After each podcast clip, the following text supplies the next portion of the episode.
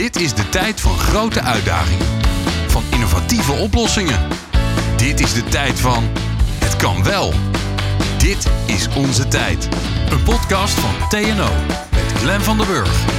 Plastics hebben unieke eigenschappen waardoor ze breed inzetbaar zijn en relatief goedkoop. Dat zijn mooie eigenschappen, maar bij de productie van plastic komt wel veel CO2 vrij. Hoe kan je tegemoetkomen aan de groeiende vraag naar plastics zonder ons milieu en onze gezondheid te bedreigen? Dat ga ik vragen aan twee experts in de studio.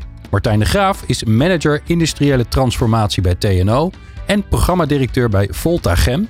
En Gertjan Guter, hij is te gast. Hij is Chief Technology Officer bij Avantium. Fijn dat je luistert. Dit is onze tijd. Een podcast van TNO. Martijn en Gertjan, leuk dat jullie in de studio zijn. Ja, dat vragen we altijd bij Dit is onze tijd. Omdat ja, jullie zijn uh, mannen die zich met de techniek bezighouden. Dat kun je op allerlei verschillende terreinen doen. Want daar hebben we een enorm tekort aan in Nederland.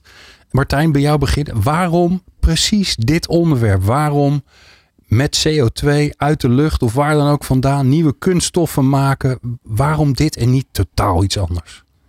Ja, we werken uh, natuurlijk aan de toekomst. Hè? En uh, er is nogal wat gaande wat betreft zowel klimaatverandering als circulaire economie. En we willen naar een CO2-neutrale maatschappij in 2050 en willen tegelijkertijd circulair zijn. En ja, de uitstoot bij het produceren van plastics is, is hoog. Maar je kunt ook op andere manieren plastics produceren. Ja, en daar ligt ook blijkbaar een enorme uitdaging die jij ook spannend vindt. En zit dat dan in de, in de techniek? Zit dat in de samenwerking die er nodig is? Welke aspecten vind je daar spannend aan? Ja, eigenlijk drie dingen. A, technologie. Persoonlijk vind ik technologie, ontwikkeling en innovatie super interessant. Uh, B is business. Hè? Hoe kun je hier op de toekomst geld mee gaan verdienen? En C, ja, de duurzaamheid. Uh, hoe kunnen we de wereld een stukje beter maken? Ja, mooi. Gertjan, uh, ik ken Avantium uh, omdat ik aandeelhouder ben, moet ik heel eerlijk zeggen. Dus ik ben niet, om, bevoor, ben niet onbevooroordeeld, moet ik zeggen. Um, maar ken jullie ook omdat ik ooit jullie in de uitzending hebben gehad. toen ging het over plastic uit suiker maken. Hè? Dus bio eigenlijk, ja. bio, bio-based grondstoffen. Wat, waarom kies jij voor om bij Avantium bezig te zijn met ja, die grondstoffen, die andere grondstoffen voor plastics? Ja, het is een beetje wat Martijn al zei. We, we hebben die transitie nodig. En we hebben het heel vaak over de energietransitie. Maar aan de, aan de chemie moeten we ook zo'n transitie door. En als je dan kijkt naar, uh, naar de chemie, dan is 80% van het volume van de chemische industrie dat zijn de, de plastics en de bouwstenen voor de plastics. 80 procent? 80 procent van, uh, van het volume. Dus niet van de waarde, maar van het volume. Ja. En uh, ja, dan zijn er maar twee alternatieven voor, uh, voor fossiel. En dat is biomassa en uiteindelijk CO2. En als je ook kijkt naar dat het uiteindelijk ook weer circulair moet worden dan is CO2 natuurlijk een hele mooie grondstof. Dus uh, ja, dat, dat, dat, dat is een uitdaging, maar het is uh, ook super interessant. Ja, en ook nou begint plastic ondertussen een beetje een slechte naam te krijgen. Hè? Nou, dat is niet zo raar natuurlijk hè, door alles wat we zien over plastic soep en plastic die we tegenkomen in de natuur. Uh, waarom is plastic dan toch een heel belangrijk en waardevol materiaal waar we niet maar van moeten zeggen van ja, dat moeten gewoon zonder plastic? Martijn? Ja, kijk, uh, uh, al onze materialen hè, die we gebruiken, die moeten gemaakt worden en moeten gebruikt kunnen worden. En uh, plastics is daar gewoon één van. Ik denk dat we daar niet omheen kunnen. Is er een wereld voor te stellen zonder plastic op dit moment? Nou, op dit moment is dat heel lastig. Kijk om je heen, alles is gemaakt van, van, van materialen. En een groot deel daarvan is van polymere materialen, lees, lees plastics. Ja.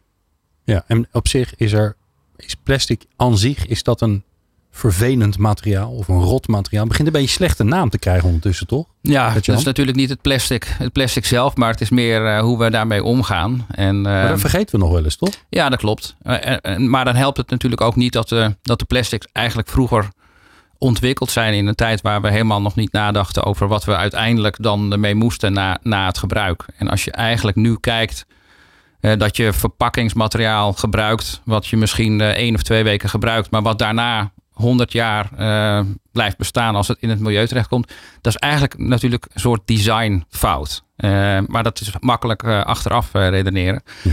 Maar dat maakt die transitie ook interessant. Want als we, als we die transitie nu ingaan en we moeten kiezen voor andere grondstoffen.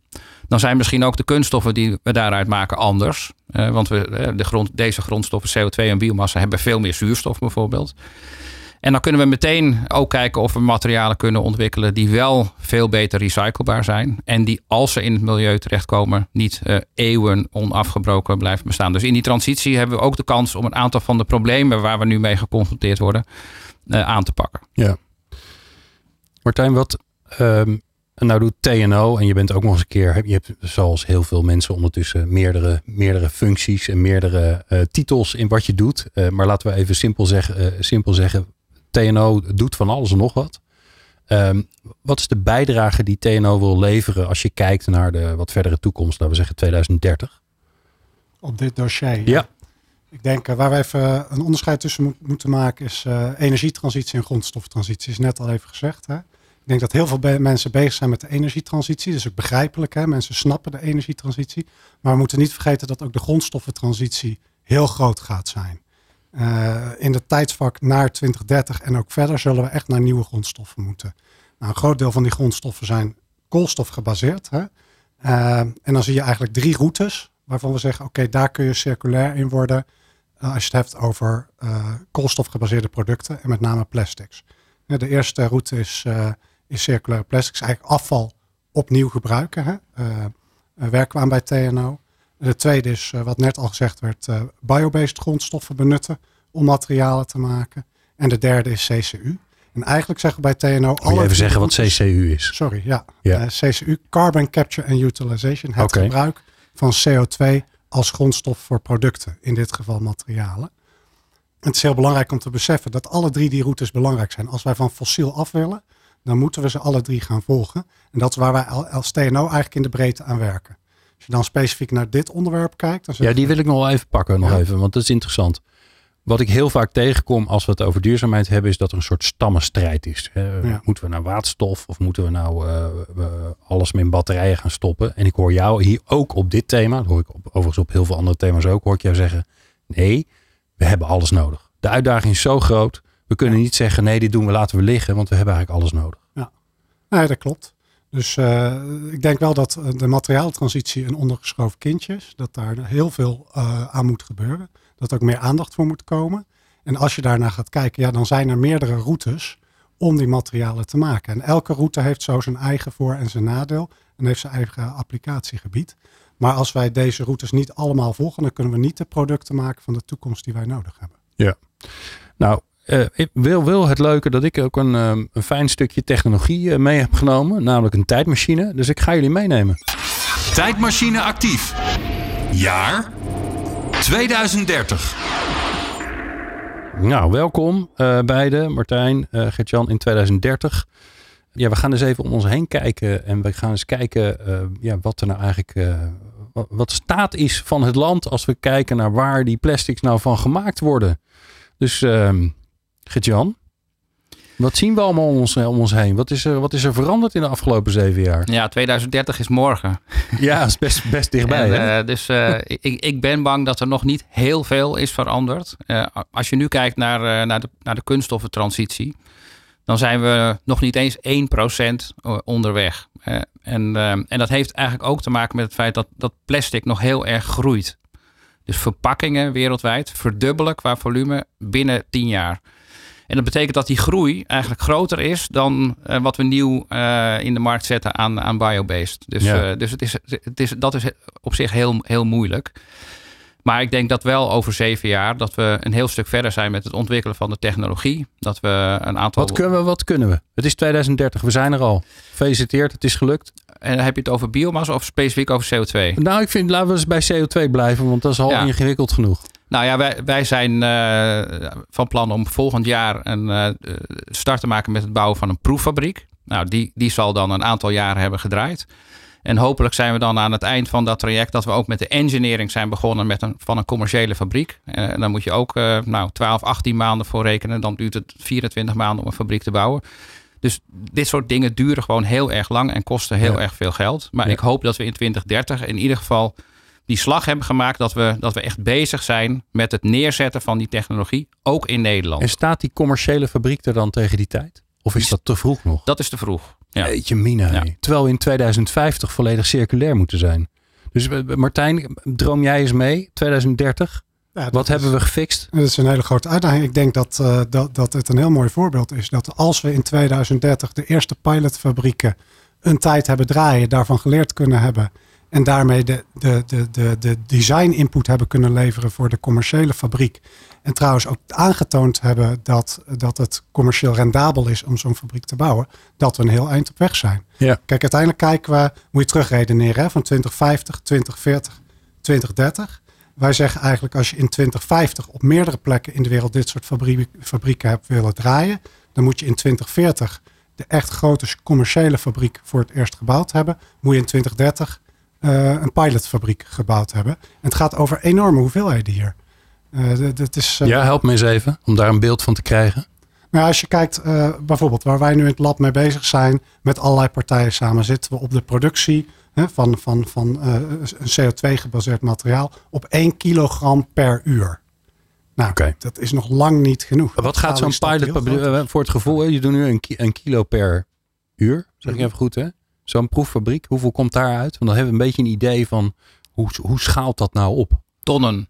Daar komt al tonnen per uur Ja, uit. Nou, niet per uur. Nee, Oh, nee daar komen kilo's, ja, tientallen kilo's misschien. Tientallen kilo's. Ja. Oké, maar dat is dan du- dus dan al maal 50, 60, 70 wat er nu eh, bij TNO Ja, dus, eh, dus een proeffabriek die bouw je zo klein mogelijk. Maar in ieder geval op een schaal waarbij je weet dat je daar vandaan zonder andere tussenstap naar een commerciële fabriek ja, want je wil eigenlijk alle kinderziektes er dan allemaal uithalen in die Ja, dus het is niet een, eh, een opgeschaalde labopstelling, maar het is een zo klein mogelijke versie van een fabriek zoals die commercieel ja, heel dichtbij komt. Ja. Ja.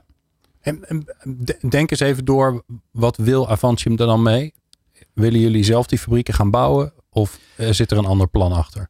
Nou, het, het businessmodel van Avantium is licenseren. Maar om te kunnen licenseren moet je gewoon eer- de eerste fabriek moet je zelf bouwen. En dat kan met partners. Die gesprekken die lopen ook al. Maar in, in principe moeten wij bij die eerste fabriek eh, bij betrokken zijn. Om de technologie te kunnen bewijzen en daarna te kunnen licenseren. Ja. Wat wel denk ik interessant is, hè, want je vroeg waar, waar zijn we dan? De bouwstenen waar wij ons op richten vanuit CO2, die kun je ook uit biomassa maken. Ehm, en sommige van die, van die bouwstenen zijn eigenlijk ook al commercieel eh, beschikbaar. Dus wij willen eigenlijk, eh, om ook, ook om eh, ja, het risico te verlagen, willen we ook al te- in parallel met het ontwikkelen van die CO2-technologie, willen we al die kunststoffen gaan ontwikkelen en de eigenschappen van, en de toepassing van die kunststoffen gaan ontwikkelen op basis van biomassa. Dus het is eigenlijk een soort, soort staged aanpak, waarbij we eerst eh, de materialen ontwikkelen op basis van biomassa en uiteindelijk moeten ze uit CO2 gemaakt kunnen worden. En we focussen ons ook op die materialen die eigenlijk ja, heel logisch zijn om uit CO2 te maken en dus ook eigenlijk een hele goede business case hebben vanuit CO2. Ja, want eh, nu komt het punt dat je, eh, Martijn, dat jij ons, de niet technisch geschoolde mens die scheikunde al vroeg heeft laten vallen in zijn leven, even moet helpen. Hoe maak je dan van CO2, en het is ondertussen 2030, hè, dus we doen dat al met eh, tientallen kilo's per uur. Het gaat hartstikke goed. Hoe maak je vanuit CO2 kunststof? Of in ieder geval de basis van kunststof.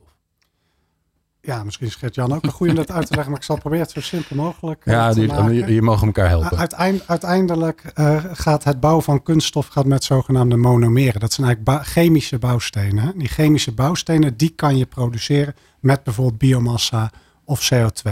Dus wat wij doen in dit soort fabrieken of proeffabrieken is het produceren van die chemische bouwstenen. Dat is eigenlijk pas stap 1. Hè. Stap 2 is dat je die bouwstenen aan elkaar kan koppelen. En dan krijg je het zogenaamde polymeer of plastic. Ja. Dus als we het hebben over 2030, dan hebben we het in het geval van Gert-Jan niet alleen over het produceren van die basisbouwblokken, maar ook het koppelen van die basisbouwblokken. En dat is denk ik heel belangrijk om te beseffen. Ja. Eh, het andere wat ik daar nog even over wil zeggen is, daar, daar zijn eigenlijk twee stromingen in. De ene stroming zegt laten we de huidige plastics en de huidige bouwstenen vervangen door eigenlijk dezelfde die dan gemaakt zijn op basis van CO2. De andere stroming zegt nee, we moeten ook functionelere plastics, nieuwe plastics eigenlijk gaan plastics, maken die ja. ook nog verbeterde eigenschappen hebben. Ja, zoals de afbreekbaarheid in het, in het milieu, wat jij zelf aangaf, Gert-Jan. Precies. Ja, ja en dan, en dan eh, ga ik nu even naar Gert-Jan. Ehm, monomeren, prachtig. Maar ik heb geen scheikunde gedaan, dus ik snap er nog steeds weinig van. Kan ik dat in mijn handen houden? Is dat vaste stof? Is dat een drapje? Hoe, hoe ziet dat eruit? Over het algemeen zijn het of, of, of vaste stoffen of, uh, of vloeistoffen. Oké, En uh, ja, maar CO2 is een gas. Zover ben ik dan nog CO2 net is wel. een gas, ja. Dus daar gebeurt iets magisch bij, bij jullie. Ja, je moet, je moet meerdere CO2-moleculen aan elkaar koppelen om, een, om zo'n bouwsteen te kunnen maken. Oké, En dan maak maar je hebt daarnaast niks anders nodig. Zeg ik maar even. Nou, dat, dat hoeft niet, inderdaad. Eh, Dus de, de bouwstenen waar wij ons op richten, heb je verder niks nodig. Interessant. Klopt. Oké, dus je haalt CO2 ergens vandaan. Desnoods uit de lucht, want dat kan. En vervolgens, eh, want dat is wel weer interessant. Vervolgens sla je ze op in iets wat je lang gaat gebruiken. Dus dan zou je zelfs een Ja. neg- negatieve CO2-impact kunnen hebben. Nee, dat klopt. En eh, dus als je CO2 uit de lucht haalt of CO2 uit, uit biomassa gebruikt, als je bijvoorbeeld ethanol maakt, maak je ook heel veel CO2. En je kan daar een bouwsteen van maken, dat heet oxaalzuur. En het enige wat je nodig hebt vanuit, vanuit CO2 is twee CO2-moleculen en twee elektronen. Dan koppel je eigenlijk die twee koolstoffen aan elkaar en dan heb je een dicarbonzuur, heet dat dan, een dizuur. En daar kan je een, al een polyester van maken. Oké, dus je hebt CO2 nodig. Dat haal je uit de lucht of uit de biomassa. Of je vangt het af Ja. eh, uit de dan nog noodzakelijke eh, petrochemische industrie. Voor zover we die dan nog hebben. En vervolgens heb je energie nodig. En daarmee kan je dan de basis maken van plastic. Nou, klinkt als een plan. Ja, dus eigenlijk eh, kool, koolstofatomen rijgen. Hè?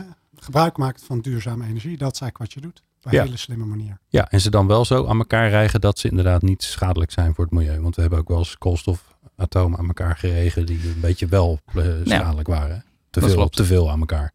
Alright. Eh nou, het ziet er prachtig uit in 2030. Eh, we zijn al een eind gekomen. Er is ook nog een lange weg te gaan. Dus we moeten ook wel realistisch zijn, heb ik begrepen. Ik ga jullie terug meenemen naar het nu.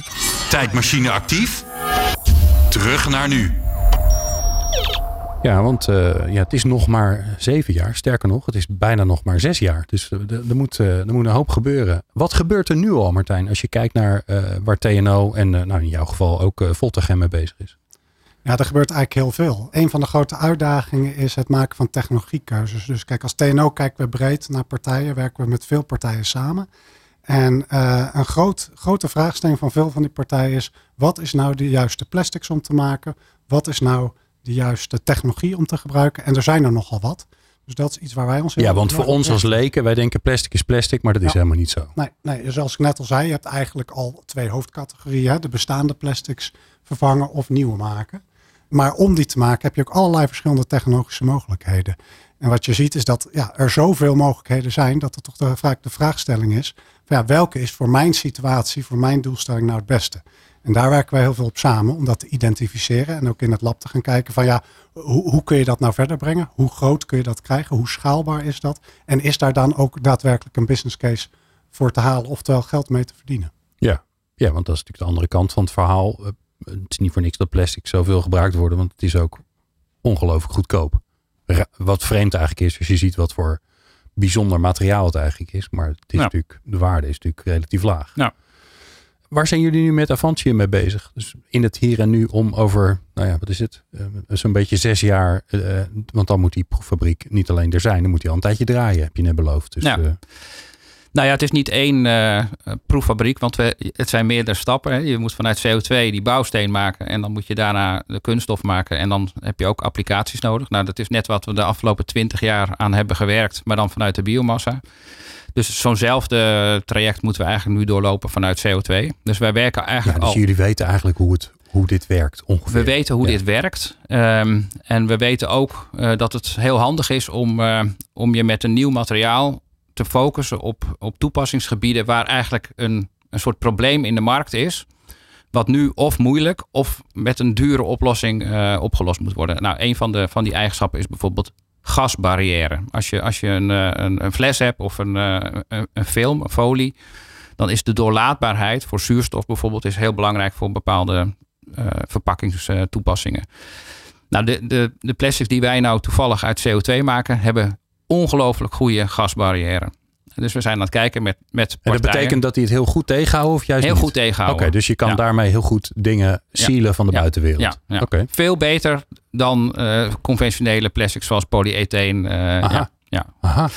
Dus- oh, dus het is niet alleen duurzaam, het is ook nog eens een keer beter. Nou, en, ja, en. ja, en dat is de, denk ik heel belangrijk. Want dan hoef je niet alleen. Want in het begin ben- heb je al, met nieuwe technologie altijd het nadeel dat je duurder bent. Ehm, en op prijs concurreren is gewoon super lastig tegen hele goedkope fossiele plastics. Maar als je hele goede eigenschappen hebt, kan je op performance eh, eh, concurreren. En dat is ja, heel belangrijk om zo'n nieuw materiaal uiteindelijk eh, in de markt geaccepteerd te krijgen. Ja, ja, en daarnaast zijn er volgens mij op duurzaamheidsgebied sowieso uitdagingen als het gaat over verpakking van voedsel. Want daar zijn allerlei richtlijnen voor Ja. die ervoor zorgen dat gewone gerecycled plastic meestal niet eens mag. Ja, dus je vroeg waar, waar zijn we nou mee bezig? Nou, we zijn bezig aan, het- aan het begin. Dus om die CO2 eh, te koppelen naar die bouwstenen. We zijn bezig met het maken van de kunststoffen. Z- Zelfs nu deze week zijn we in Duitsland honderden kilo's eh, aan het maken van dit materiaal.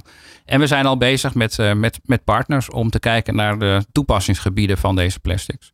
Dus we zijn eigenlijk in parallel met al die ja, ontwikkelingen nu, nu bezig. Ja, Martijn, het klinkt ook alsof de uitdaging is om een soort dak, dakpansgewijs te, te, te ontwikkelen. Hè? Waarbij je steeds de partner waarvan je denkt van nou, die zou hier veel baat bij hebben, die moet je al betrekken Klopt. voordat je klaar bent eigenlijk met ontwikkelen. Ja, nou, dit is echt heel belangrijk. En ook een van de uitdagingen waar wij ons op richten is die ketenvorming. En dat geldt eigenlijk op twee vlakken. Je hebt aan de ene kant de keten van de producent van de materiaal. Dus grondstof naar materiaal. In dit geval CO2. Waar haal je die vandaan? Hoe haal je dat binnen? Hoe zet je dat om?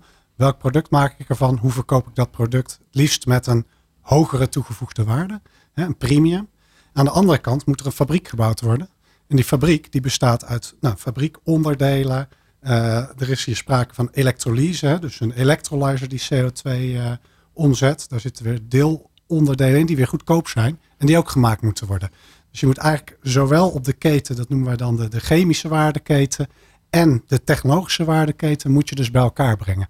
En vandaar dat het zo belangrijk is om dat stapsgewijs te doen. Startend met inderdaad een hoogwaardig product. Want daar kun je alvast waarde creëren in de markt. Maar ondertussen doorwerken alweer naar de volgende stap en de volgende stap.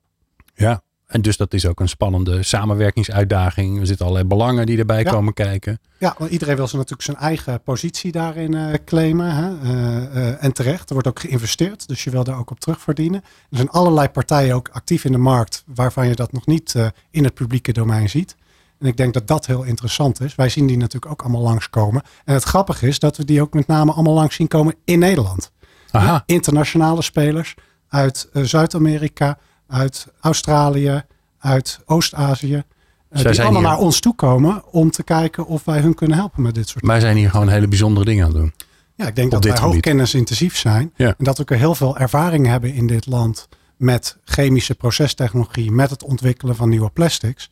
En daarnaast ja, heel internationaal georiënteerd. Hè. Je kunt hier ook gewoon een eerste demofabriek bijvoorbeeld bouwen in Groningen of in Rotterdam. Spannende wereld zitten jullie in, zeg. Er komt altijd toch een, mooie, een hele mooie wereld komt er weg als je ineens vragen gaat stellen over iets waarvan je nou ja, van tevoren niet eens wist dat het bestond. We gaan eh, niet alleen maar, eh, hebben we hier natuurlijk het voorbeeld van Avantium, wat natuurlijk een prachtig eh, ondernemend bedrijf is, maar we hebben nog meer mooie ondernemers in Nederland en daar gaan we even naar luisteren. Dit is de tijd van het kan wel. Dit is onze tijd. Ja, want ondernemende mensen die zorgen er altijd voor dat onhaalbare of misschien zelfs wel onmogelijke dingen eh, werkelijkheid worden. En in deze aflevering van Dit is onze tijd hebben we een korte pitch van Duke Altena. Hij is Public Affairs Manager bij Neste.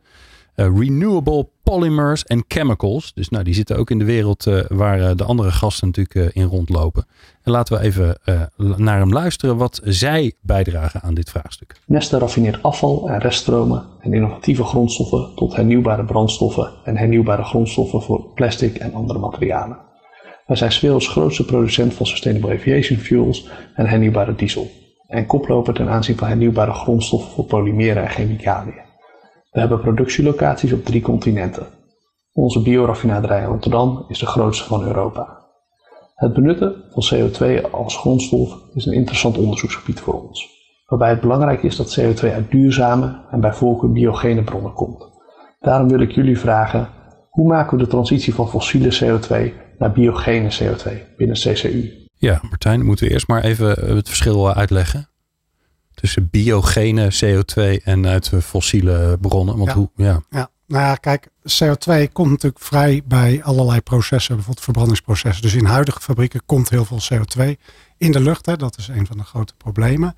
En die CO2 is ontstaan door het verbranden van fossiele grondstoffen, fossiele brandstoffen. Dat noemen wij fossiele CO2.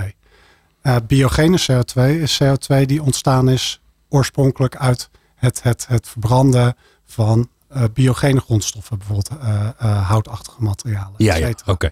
Dus het maakt uit, het is het verschil tussen zet, je, zet je de verwarming aan thuis die op gas gestookt is, of stop je een blokje hout in de kachel. Ja, en materialen die je maakt op basis van fossiele CO2, uiteindelijk zal de CO2 weer in de lucht komen. En dan is er dus uiteindelijk netto is er CO2 vanuit de grond, fossiel, naar de lucht gegaan. Terwijl als je materialen maakt op basis van biogene CO2, dan is die CO2 uit de lucht al gehaald. En kun je dus de, de cyclus sluiten van de koolstof. Ja, dan is er eigenlijk een circulaire koolstofcyclus. Ja. Nou hebben we eh, eh, ook een aflevering gemaakt over het afvangen van uh, CO2 door CCS, zeg ik even uit mijn hoofd. Hè? Als ik de afkorting goed Carbon heb. Carbon Capture and Storage. Ja, prachtig. Um, dat gebeurt, nou ja, daar is ook discussie over. Maar eigenlijk de conclusie, kan ik me herinneren van de vorige keer dat we het over hadden, is ook, ja, je kunt er over discussiëren, maar we hebben het voorlopig gewoon nodig om alle doelen te halen. Kijk, uiteindelijk hopen we natuurlijk dat we nooit meer uh, fossiele energie hoeven te gebruiken of iets uit de grond hoeven te halen. Daar, daar, daar hopen we en werken we allemaal naartoe, maar dat zal nog wel even duren. Uh, is dat nu ook interessant in dit, in dit geval? Dat je zegt van nou, de, de CO2 die je afhangt, uh, bijvoorbeeld uh, bij een raffinaderij, die, die gebruik je vervolgens om er weer plastics van te maken.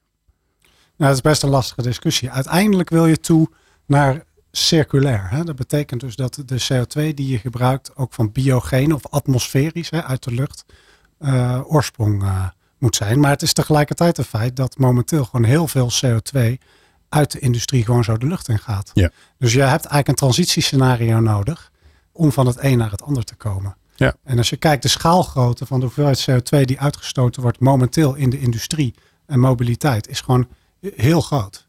Uh, dus als je daar alleen maar een deel van zou om gaan zetten naar producten, dan zou dat in ieder geval helpen.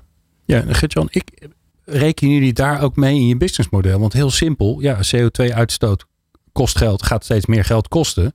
Ja, als je dat kan afvangen en vervolgens uh, bij jullie weer uh, opslaan in nieuwe plastics, ja, dan, dan is dat wat waard, zou je zeggen. Ja, nee, dat, is, dat is zeker zo. Dus de, dat zijn eigenlijk een soort credits voor, uh, voor het gebruiken van, uh, van CO2. Ja, ik denk ook wat, wat Martijn net aangaf over biogene of fossiele CO2. Uiteindelijk is het ook belangrijk dat in, jou, in jouw eerste fabriek... dat je gewoon een, een business case hebt die werkt. En als je de lat gewoon te hoog legt... Hè, door, door te zeggen ik gebruik alleen maar groene waterstof... ik gebruik alleen maar biogene CO2 en, en alleen maar uh, groene energie dan wordt zo'n business case gewoon heel lastig. Dus ik denk dat we ook uh, moeten accepteren dat er een, een transitiefase is. Ja, hè, misschien die suboptimaal is. Ja, 10, 15 jaar, waarin we met zo, tegen zo laag mogelijke kosten die technologie kunnen opschalen. En uh, en af en toe is fossiele uh, koolstof misschien uh, goedkoper nu dan dat je het uit de lucht afvangt, omdat daar gewoon de concentratie heel laag is. Dus dat, dat kost op dit moment gewoon, gewoon meer geld. Uiteindelijk moeten we daarheen. En, ja. en uiteindelijk moeten we ook geen fossiele CO2 gebruiken, waardoor we de, ja, de fossiele technologie langer in stand houden. Ja, want dan blijft er een businessmodel ja. voor, de, voor de fossiele energie. Dat, uh, dat willen we natuurlijk ja, ook weer niet. Het is dus heel belangrijk eigenlijk dat, dat de wet en regelgeving hierop op aangepast wordt. Hè? Dat daar een bepaalde uh, uh, volgordelijkheid in zit. Die je ook meeneemt hierin. Ja. En ik denk dat het is ook een van de belangrijke redenen dat veel partijen toch om zich heen kijken van ja, wat moeten we nou eigenlijk doen en waar moeten we voor kiezen? Omdat dit soort regels, zou ik maar zeggen, vanuit Europa, vanuit Nederland, maar ook internationaal toch heel erg bepalen wanneer er wel of niet een case is. En zeker in vroege technologieontwikkeling, ja, heb je gewoon wel een paar stepping stones nodig om tot een grotere schaal te komen. Ja. Maakt het voor het proces nog uit waar het vandaan komt? Of is CO2 gewoon CO2? In principe is CO2 CO2, maar okay. de, de, het gaat natuurlijk om ook om, om verontreinigingen die er eventueel in zitten. En um, als voorbeeld, wij hebben een van onze testunits hebben we in, in Duitsland uh, gekoppeld aan een, uh, aan een afvangtechnologie van RWE. Uh, en RWE heeft ook het plan om in Nederland een, een capturefabriek te bouwen waarbij ze biogene CO2, dus als ze in de kolencentrale biomassa gebruiken voor energie, dan, dan is de CO2 die eruit komt groen. Ja. Om dat in Nederland te gaan afvangen. en dat is natuurlijk uh, uiteindelijk de ideale grondstof om ook te gaan gebruiken voor, voor kunststoffen. Want als je biogene CO2 gebruikt met hernieuwbare energie, groene energie, dan kan je inderdaad een negatieve footprint ja. voor je producten krijgen. Ja. ja. Ja, Dat is wel waar we naartoe moeten. Hè? Dat is uiteindelijk waar we naartoe moeten. Zoveel mogelijk van die fabrieken moeten gaan draaien op biogrondstoffen. En daar komt altijd ook nog wel weer CO2 bij vrij. En die CO2 kun je dan ook nog weer omzetten in nuttige producten. En we moeten voorkomen dat we vast blijven zitten aan fossiel. Dus de wetten en regels voor de langere termijn moeten daar wel in mee, uh, meegaan. Ja. En gaat dat dan ook betekenen dat die fabrieken ook dicht bij de bron terechtkomen? Dat kan. Dat niet zo uh, nou ja, er wordt ook gesproken over, uh, over ringleidingen, bijvoorbeeld voor CO2, hè, wat we nu ook hebben voor, uh, voor aardgas en voor. Ja. dus ehm, dan zou het niet per se nodig zijn. Maar ja, op, op zich is het handigste om, te, om co-locatie te doen. Inderdaad. Ja. ja.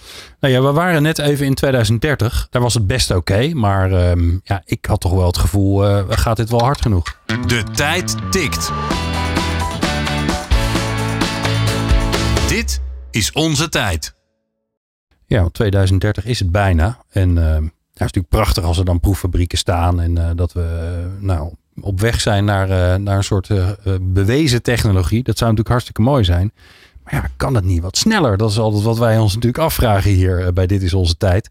En dat doen we onder meer door een jong professional te vragen om een vraag te stellen juist over die versnelling. En in deze aflevering is dat uh, Jeannette Liang. Ze is trainee bij TNO. Ik ben Jeannette Liang, trainee bij TNO. En ik werk zelf binnen de energie- en materialentransitie. Jullie hebben het over het omzetten van CO2 naar kunststoffen. En zeggen dat dit haalbaar is vanaf 2030. Waar ik me een beetje zorgen om maak is dat 2030, dat klinkt nog zo ver weg. En ik vraag me dan ook vooral af, waarom zou dit niet sneller kunnen? Uh, wat zijn hierin belemmeringen? Ik ben benieuwd hoe jullie hier tegenop kijken. Ja, Martijn. Of het niet een beetje sneller kan. Ja, ja graag, jullie, werken ongetwijfeld al hard. Wat zijn die belemmeringen? Ik vind het een goede vraag. Ja, er zijn meerdere. Dus aan de ene kant hebben we de technologische belemmering. Nou, daar hebben we net volgens mij uitgebreid over gehad. Ook de schaalgrootte waar je naartoe wil. Hè? Aan de andere kant, ja, de bereidheid van de consument of de klant om te betalen voor het product. En de derde toch ook alweer de wet en regelgeving hieromheen. Misschien nog de, de, de, de, laatste en, en een van de belangrijkste. De samenwerking die nodig is tussen ketenpartners die elkaar eigenlijk nog niet zo goed kennen. De energiesector en de grondstoffensector. Uh, verschillende partijen hmm. uit de waardeketen, die moeten gaan samenwerken. Dat kost tijd. Hè? En dat is precies waarom we ook bezig zijn met dat Voltegen-programma. Om die versneld bij elkaar te brengen. En ook om mensen dezelfde taal te laten spreken en elkaar te laten vinden. Ja, Snap je die, dat gevoel van, uh, van, van haast, Gert-Jan? Of zeg je van, nou joh, we gaan zo hard al. We zitten al op een Formule 1 auto. Kom op. Ik snap dat gevoel van haast. Uh, uh, wij, wij, laten af en toe wel eens zien zo'n... die ontwikkelingen die wij ook, ook doen, die duren zo ongelooflijk lang. En, en het liefst zouden we het allemaal veel sneller doen.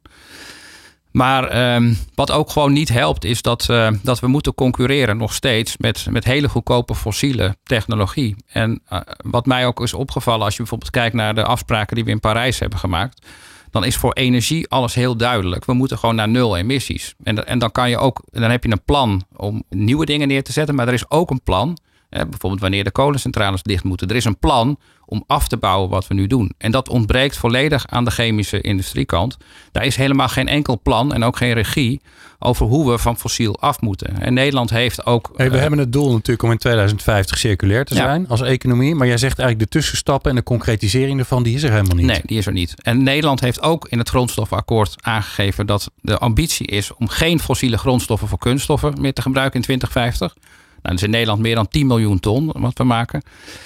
Dus dat wordt nog een hele dobber om dat te doen. Uh, als alle technologiebedrijven moeten blijven concurreren uh, tegen die hele goedkope uh, fossiele grondstoffen. nou, ja. Ga, ga, maar eens een keus maken als je twintig opties hebt en je weet niet hoe dit loopt. En er zit niet iemand achteraan van en dan moet het af zijn. Ja. dus dat is echt wel een grote uitdaging. Dus iedereen houdt ook een beetje de opties open. Zeker grotere partijen. En, en, en ja, als je snelheid wil maken, dan moet je toch gewoon echt heldere en duidelijke doelstellingen zetten. Uh, minstens op Europees niveau. Ja, oké. Dat is helder. Daar hebben wij met z'n drieën niet al te veel invloed op. Behalve dan dat we kunnen stemmen en uh, nou ja, uh, hier vertellen dat het nodig is. Is er nog een belemmering waar we wel versnelling kunnen aanbrengen? Ja, ik denk gewoon laten zien dat het kan. Dat is waar wij allebei eh, keihard mee bezig zijn elke, Ja, elke dag. Dat er een alternatief is. dat er een alternatief is, dat het kan werken. Dan moet je dus pilotplants eh, en demonstratiefabrieken bouwen. Ook helder en duidelijk te maken wat het verschil is tussen bepaalde technologieën. En ook wat het verschil is tussen carbon capture en storage, waar je het net even over had. En carbon capture en utilization. Wat er nodig is om eh, die producten te maken die wij allemaal dagdagelijks gebruiken. Stel je voor, eh Gert-Jan, ik, heb, ik vind net hier om de hoek een enorme grote zak met geld. Dus daar hoef je je geen zorgen meer over te maken. En ik heb ook wat eh, achterdeurtjes in de politiek. Dus ook over de wetgeving en de regeling hoef je je geen zorgen te maken. Hoe snel kan het dan? Dan kan het wel eh, wat sneller. Maar je kan, je kan, nou, je kan uiteindelijk. eh, een proeffabriek, Ja. die moet nog gebouwd worden. Ja. Nou, als we, als we zeg maar in de komende zes maanden die beslissing nemen. Ja, nu, want ik, jij krijgt van mij het geld. Dus dan, je ben kan je, gaan dan bouwen. ben je 18 maanden verder voordat die gebouwd is en opgestart wordt. Dan, Ja. dan moet je dat, nou, laten we zeggen, iets, in een hele positief geval twee jaar runnen. Ja, is 3,5 jaar. dan ga je, Ja. moet je gaan engineeren, weer anderhalf jaar. En je moet een fabriek gaan bouwen, minstens 24 maanden. Ja. Dus, dus dat is gewoon een, een soort allersnelste Zeven jaar. tijds... Ja, Ja, dus in de aller, aller, Aller- allersnelste Ja. optie heb je over zeven jaar een werkende grote fabriek. een fabriek. Ja. Zeven jaar. Dus dan zijn we in 2031. Ja. Ja, dus het antwoord, eh, ja, helaas is het antwoord voor, voor Jeannette. Ja, het kan sneller, maar 2030 gaan we gewoon echt niet redden. Nee. Nou, en, Nee. en je zit gewoon natuurlijk met... dit gaat over investeren van honderden miljoenen hè, om zo'n fabriek te bouwen. En, en dus dat risico, dat investeringsrisico, dat moet gewoon eh, ja, zoveel mogelijk beperkt worden. En daar heb je dus gewoon eh, die, die tijd in zo'n proeffabriek voor nodig om die risico's eh, eh, aan te kunnen pakken. Ja, en met honderden miljoenen kun je niet zeggen, ah ja, weet je, dit, dat verbod op eh, eh, eh, plastic gemaakt met, fo- met fossiele met een fossiele basis. Ja, die, wordt, die komt toch drie jaar later. Ja, dat is als je een paar honderd miljoen hebt geïnvesteerd, is dat natuurlijk eh, dodelijk. En dat weerhoudt ons er trouwens niet van om gisteren te beginnen. En dat zijn we eigenlijk Ja. al. Dus, dus we, we moeten er keihard aan werken. En we proberen alles eraan te doen om dit te versnellen. Maar je hebt nou eenmaal een doorlooptijd. Maar wat wel ook nog wel goed is om nog even in te haken op wat Martijn zei over die twee, eh, eh, de twee richtingen. De- maken we alles wat we nu al hebben of gaan we nieuwe materialen maken? Ik ben ervan overtuigd dat die materialen anders moeten worden. Ja, als je de, de materialen van vandaag uit CO2 wil maken, dan heb je gewoon een kansloze business case. Dus we moeten echt kijken naar de kansen die we hebben om nieuwe materialen te ontwikkelen met nieuwe eigenschappen die veel beter recyclebaar zijn, die veel betere end of life hebben, dus veel- beter in het milieu bijvoorbeeld eh, afgebroken worden. Die kans hebben we nu. En, eh, en daar zien we ook best wel heel veel interesse nu vanuit de markt. Hoe, gaaf is het dat je een plastic uit, uit, uit de lucht kan, kan maken? Dat is natuurlijk. En als je kijkt hoe simpel een CO2-molecuul is ten opzichte van biomassa, dan eh, al met al is dit gewoon iets wat ja, bijna onvermijdelijk is dat we dit gaan doen. Ja, misschien nog even daaraan toe te voegen. Ten eerste, ons land is hier ook gewoon reet goed in. Hè? Ik denk dat we echt gewoon heel, dat, dat we de mensen hebben om dit te kunnen. En het wereldwijd ook uit te rollen. En het andere is, een boom hè, maakt van CO2 materiaal. Namelijk de boom. Met soort- duurzame ja, dat is energie. een houtfabriek. Hout. Ja. Ja, ja, heel inefficiënt. Waarom zouden wij dat niet beter kunnen? Ja, ja, fantastisch. Ik vind jullie heerlijk. eh, eh, ik, ik heb er alle vertrouwen in, laat ik dat zeggen. Wat een, eh, wat een energie. prachtig onderwerp zitten jullie op. Ehm, als mensen nou, Martijn, ik kan me voorstellen, mensen luisteren en denken: ja, weet je, ik, ik werk nu bij dat ene grote bedrijf wat nog steeds olie uit de grond haalt. Ik moet eigenlijk toch ergens anders gaan werken waar waar ik bijdraag aan een goede toekomst. Waar, waar kunnen ze dan meer informatie vinden over wat jullie doen, over het werk wat jullie doen? Ja, kom maar langs zou ik zeggen. Eh, tno.nl, uh, voltegem.com. Eh, ik denk dat er genoeg werk te doen is in de komende 20, .com. 30 jaar in deze sector. Ja, super. Ja, en volgens mij werkt het op de website van TNO altijd zo hè, dat, dat jij daar ook gewoon op staat.